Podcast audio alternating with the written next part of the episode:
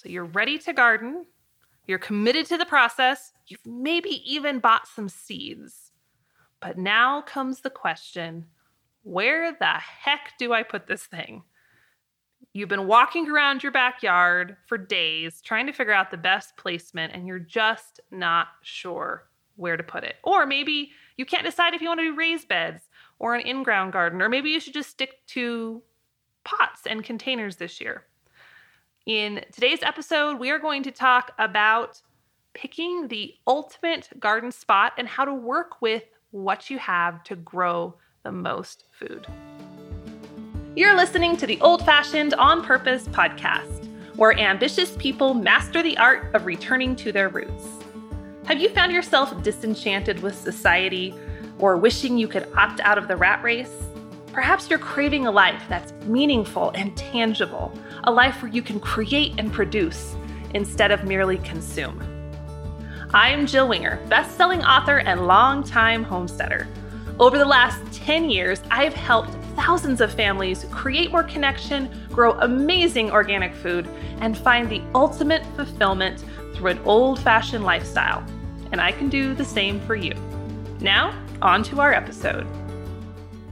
Okay, so this is a really big topic and it's it's kind of a hard topic to tackle to be honest. You know, I get this question a lot about how do I know where to put a garden and I'm always kind of like, "Uh, well, you just kind of just put it somewhere. But I really wanted to break this down to give you actual information today so you can take some pieces and plug them into your situation because I know this can feel overwhelming.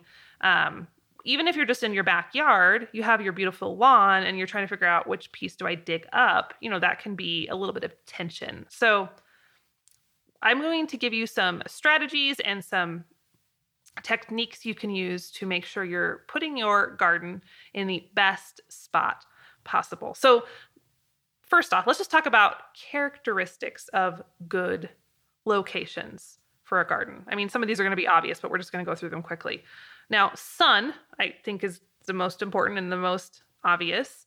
Most of the plants you're going to be putting in a garden need sunlight. And so there are a few exceptions to that. Some of your greens and your lettuce are going to be more tolerant of shade, but you know, most of those vegetables they they need a good dose of sun. So if you live in a place with a lot of trees or you have buildings or structures that are casting shadow, we want to avoid that if at all possible.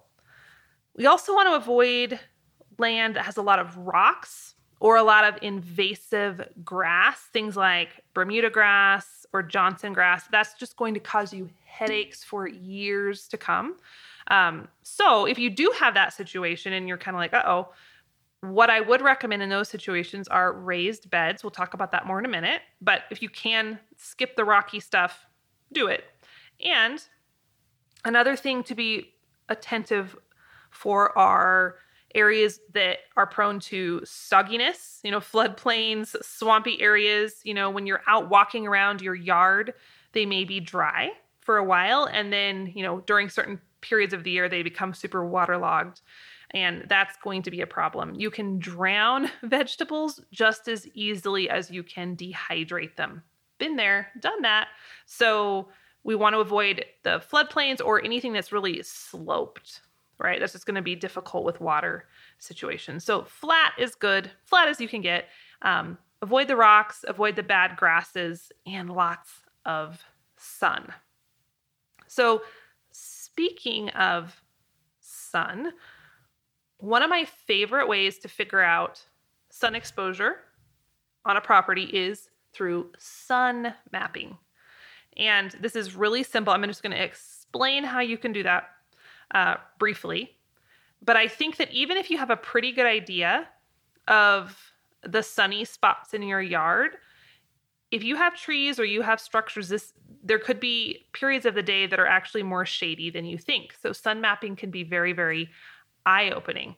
I actually did this last year. We were strategizing where to put some new garden areas, and I had this portion of uh, dirt over on the side of our house that I was almost certain would be too shady. Like I'd pretty much ruled it out off of this potential garden area list. Well, surprisingly, I did sun mapping and realized that it wasn't near as shady as I thought, and it actually has a lot of potential. So, sun mapping can also open up more possibilities for you. So, here's how to do it. So, first things first, you're going to need some blank sheets of paper and just draw a simple map of your property or your yard or wherever you're planning to put this garden on the paper. It doesn't have to be super detailed. Basically, just draw the buildings and the trees and the big structures. And then within that drawing, you can designate the areas that you might want to put a potential garden. Next, you want to make four copies of this map. Um, you can use a photocopy machine or just trace it. If you use Sharpie to draw your map, it's easy to trace. And now you're going to pick a sunny day. So you're going to plan ahead of time for this because you need a full day to do this. And it needs to be a sunny day, not snowy or rainy or overcast. Um, and I like to, to designate four targets throughout that day. So I usually go like eight o'clock, 11 o'clock, two o'clock, and five o'clock.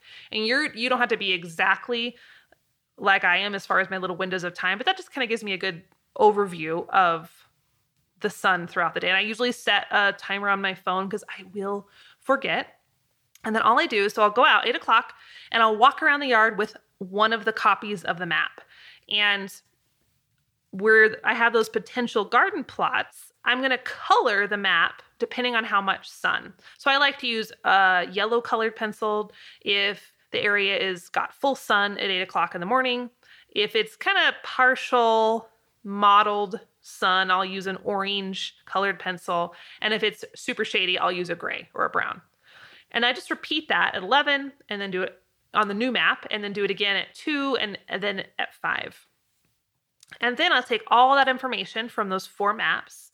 And if an area has, you know, three out of the four times are, you know, shady or partial or sunny, then I will call that area, you know, if this area in my backyard for 8, 11, and 2, it was shady. I'm going to call that area shady. So I'll take my master map, my fifth copy and I will color that one brown because that's going to be a shady area and I know that it's not going to be a good candidate for planting there. And then I'll repeat that with any other other areas and then you have a really good indicator of what you're working with. And like I said, I have been surprised several times throughout this process thinking that I kind of already knew what was sunny and I was shocked. So, if you're struggling with this, I think a sun map could be helpful.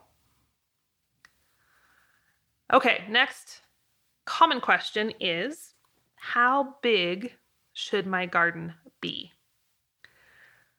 And that's a tough one to answer because there's so many variables. However, I will tell you that roughly 200 square foot per person is what is commonly recommended.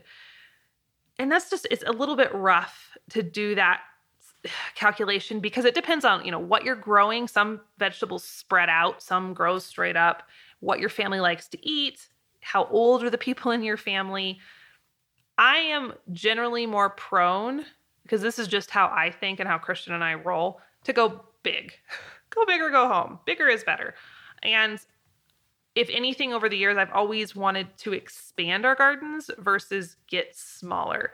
Now obviously if it's just you and your spouse you don't need 5000 square feet of garden space.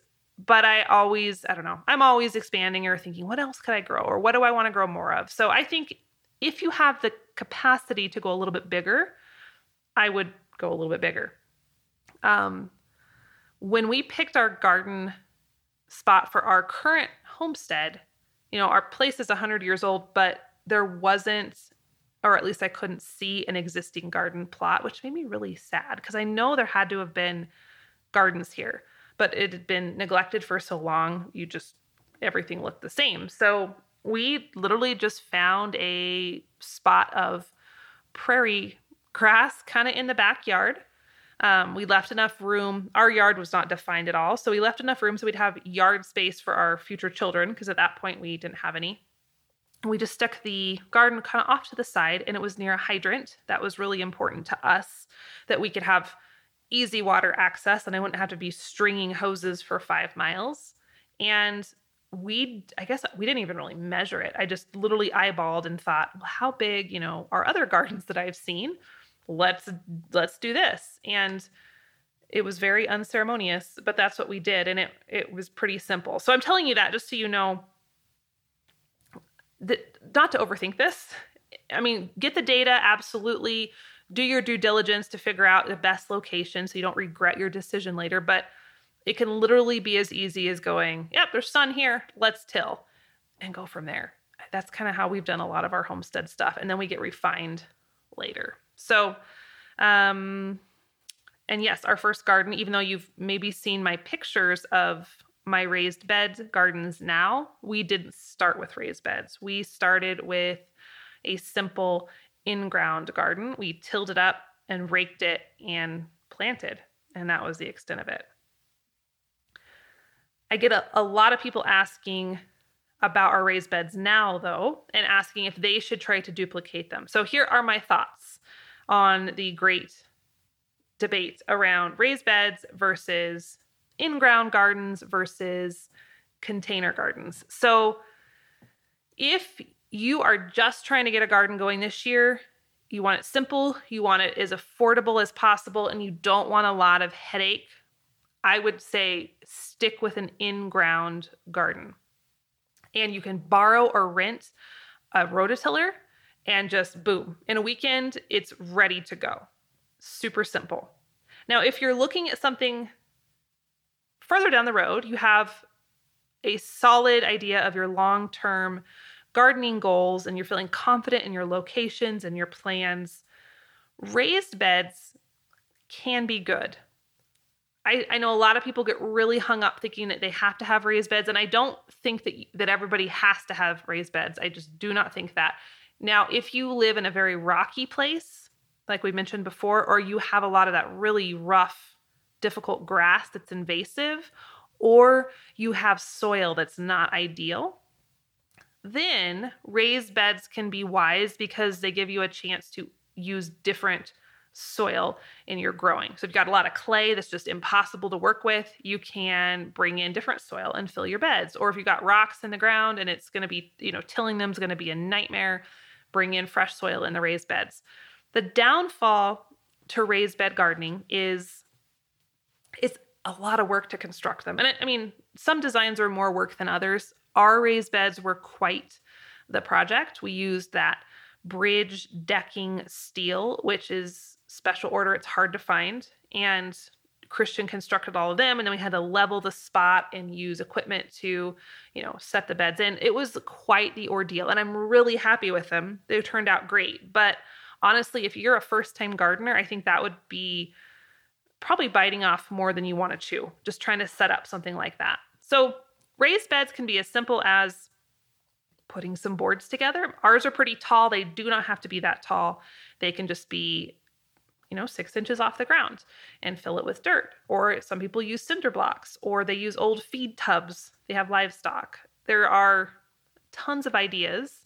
Um, it just kind of depends on how much time you want to take to build them and how much you're willing to invest because they can be pricey if you're building a large number of them. Honestly, if we were to move tomorrow, we don't have plans to, but if we were to move tomorrow and I was dealing with a brand new homestead with no infrastructure, I would probably just go right to the in ground garden again and work that garden for a while until I figured out what I wanted to do with beds later. Hey, friend, I'm interrupting this episode for just a sec to give you a very important reminder. If you have not yet purchased seeds for this year, I would recommend doing that ASAP. We are seeing some pretty crazy seed shortages right now, partially because a lot of people are gardening who didn't in the past, and partially because of some weird COVID stuff. And there's a lot of varieties that are selling out. So now is the time. I get a lot of people asking about my favorite place to order seeds, and one of my absolute favorite companies in the whole wide world is True Leaf Market. They're basically like a giant virtual seed rack. They have tons of heirloom and organic varieties, all the vegetables, herbs, cover crops, flowers, and even microgreens. Plus, their seeds have a great germination rate and they ship super fast. Head on over to theprairiehomestead.com slash seeds to do some shopping and just for my listeners, use code SPRING2021 when you check out to save $10 off your first order of $50 or more. Now, back to our episode. Okay, and then our other option in ground raised beds, our third option is container gardening. Um, and this is fantastic if you live in a place where you can't dig up your yard. Maybe you don't have much of a yard, or your homeowners association won't allow it, or you live in an apartment. Does not mean you can't grow stuff. So I would hit the containers hard if I was in that situation. Um, I would say containers can be I don't know. They're easier on one hand because you don't have to deal with rototilling and building infrastructure, but they can be a little bit tricky because I have found, at least when I've experimented with containers, that the plants aren't as prone to thriving. I think just because they're in that contained environment. So, if you're going to be growing, especially vegetables in a container, you're going to want to give them amendments and food and fertilizer so they have enough oomph to grow. Uh, I would say the bigger container, the better. Now, don't tax yourself to the point where you're like, I can't lift this container. It's going to have to sit here for the rest of its life because it's so heavy and big with dirt in it. Um, you know, don't necessarily have to overdo it, but the bigger the better as far as getting the plants to thrive versus just maintain. You know, um, in the past I've experimented, I would have an extra tomato plant. So I'd plant all of the tomatoes' friends out in my garden and then put the extra tomato plant in a five gallon bucket filled with potting soil.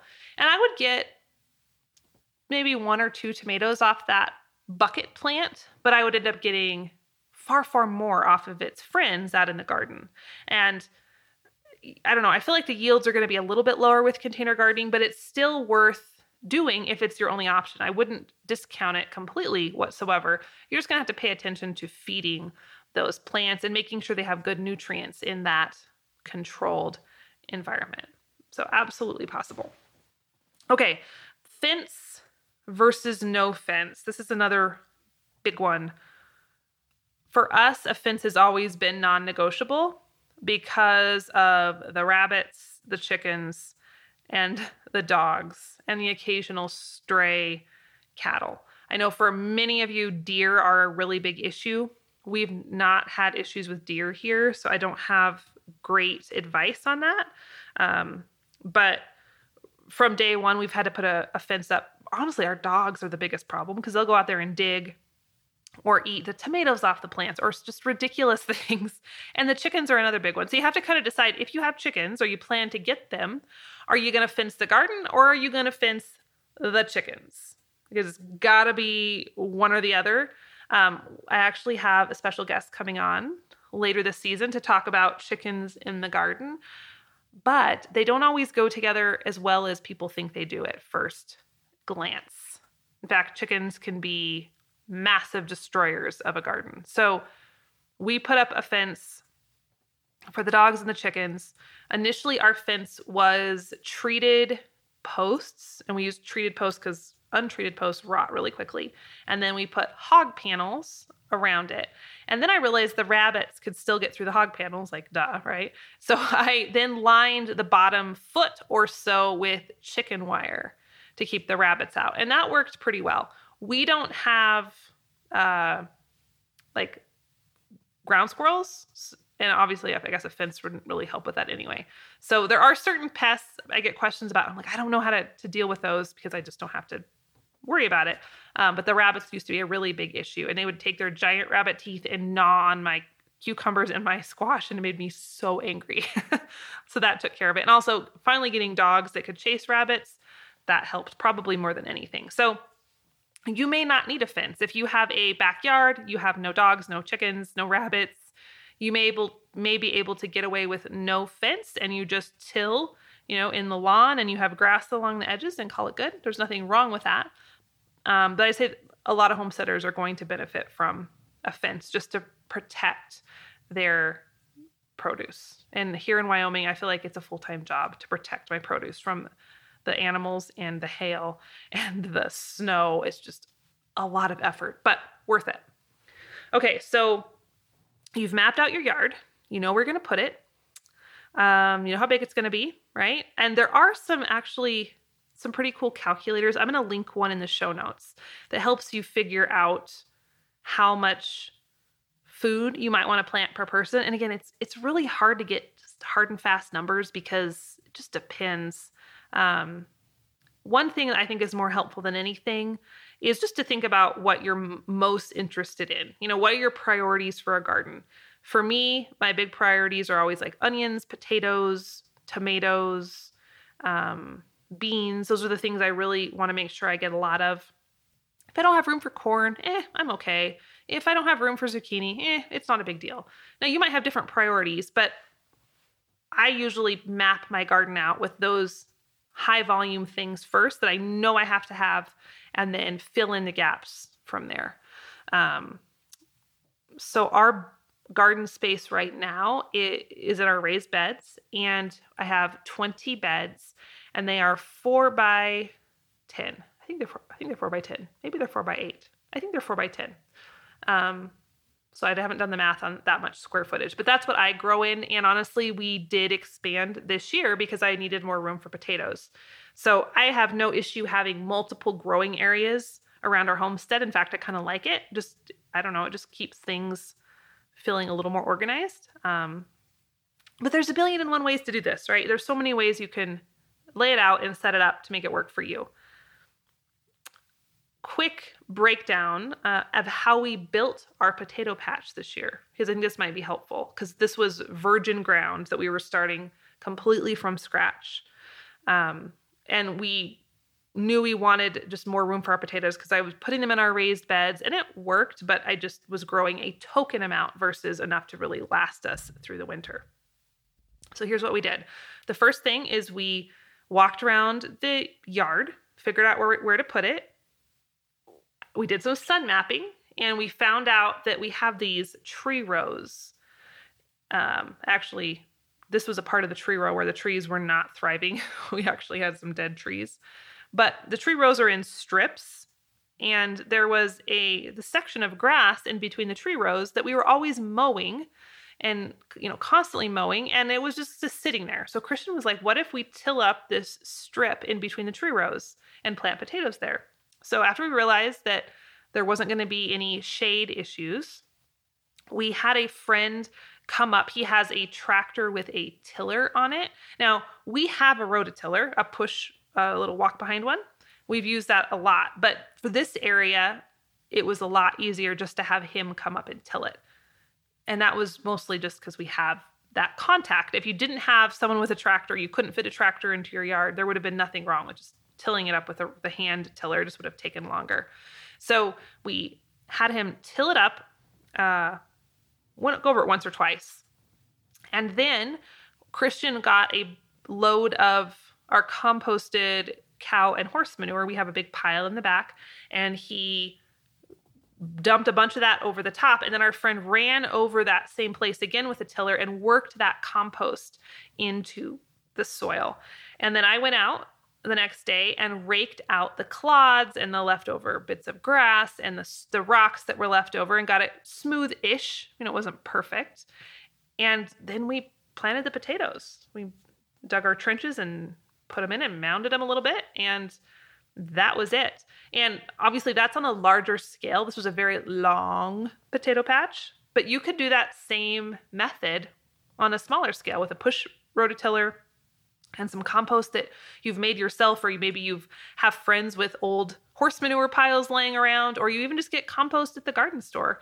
So you till and then you sprinkle that on top and work it again and you're ready to roll. And we're going to have another episode coming up that's going to take a deeper dive into soil and preparations and all that. But i just want you to see how simple it can be if you want it to be. And it doesn't have to this idea of laying out a garden or finding the perfect spot doesn't have to stop you. Um, just get a plan and execute it. So, on our next episode, we're going to talk seeds, buying seeds, which seeds to buy, heirlooms and hybrids and GMO, and how to make sure, you know, if you have those old seed packets hanging around from last year or multiple years ago, how you're going to make sure they're still good, um, how I start seeds indoors, why you might want to start seeds indoors this year, even if you've never done it before, and all that good stuff. So that's coming up. I hope this episode was helpful for you. I guess I just want to continue to reiterate during this season that even though gardening, if you've never done it before, it can feel a little overwhelming and a little intimidating at times, it's worth the effort. And you're going to love the skills that you develop during this whole process of starting your first garden. So, there you have it. Thanks for hanging out. And we will chat again on the next episode of the Old Fashioned on Purpose podcast. So take care, friends, and talk soon.